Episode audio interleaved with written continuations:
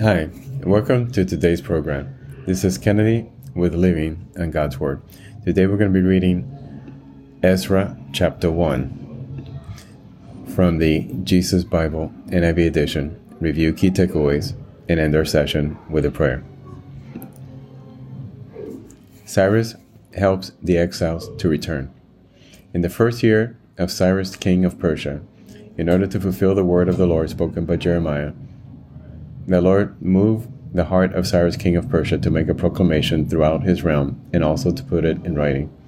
This is what Cyrus, king of Persia, says The Lord, the God of heaven, has given me all the kingdoms of the earth, and he has appointed me to build a temple for him at Jerusalem in Judah.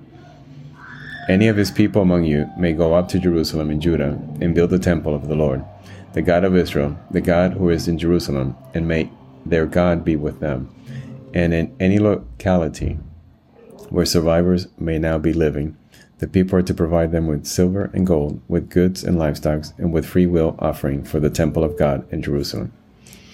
Then the family heads of Judah and Benjamin, and the priests of Levites, everyone whose heart God has moved, prepared to go up and build the house of the Lord in Jerusalem.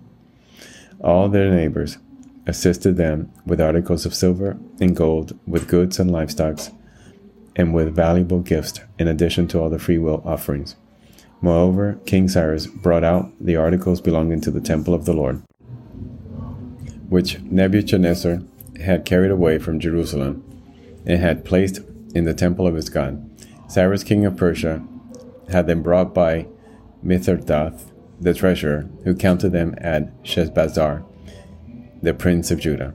This was the inventory gold dishes 30, silver dishes 1000 silver pans 29 gold bowls 30 matching silver bowls 410 other articles 1000 in all there were 5400 articles of gold and of silver. Sheshbazzar brought all these along with the exiles when they came up from Babylon to Jerusalem. This is the end of Ezra chapter 1 so here we see how Cyrus the king of Persia helps the exiles return in the, the first wave back to Jerusalem so let us pray. Father God, thank you for your word. Thank you for always being faithful to your word and your promises to us. Thank you for sending the Holy Spirit to guide us along the way. We pray and thank you in the name of your Holy Son, Jesus. Amen. This concludes today's reading and interpretation of Ezra chapter 1. We hope that you will join us again tomorrow. God bless you. This is Kennedy, your brother in Christ, always.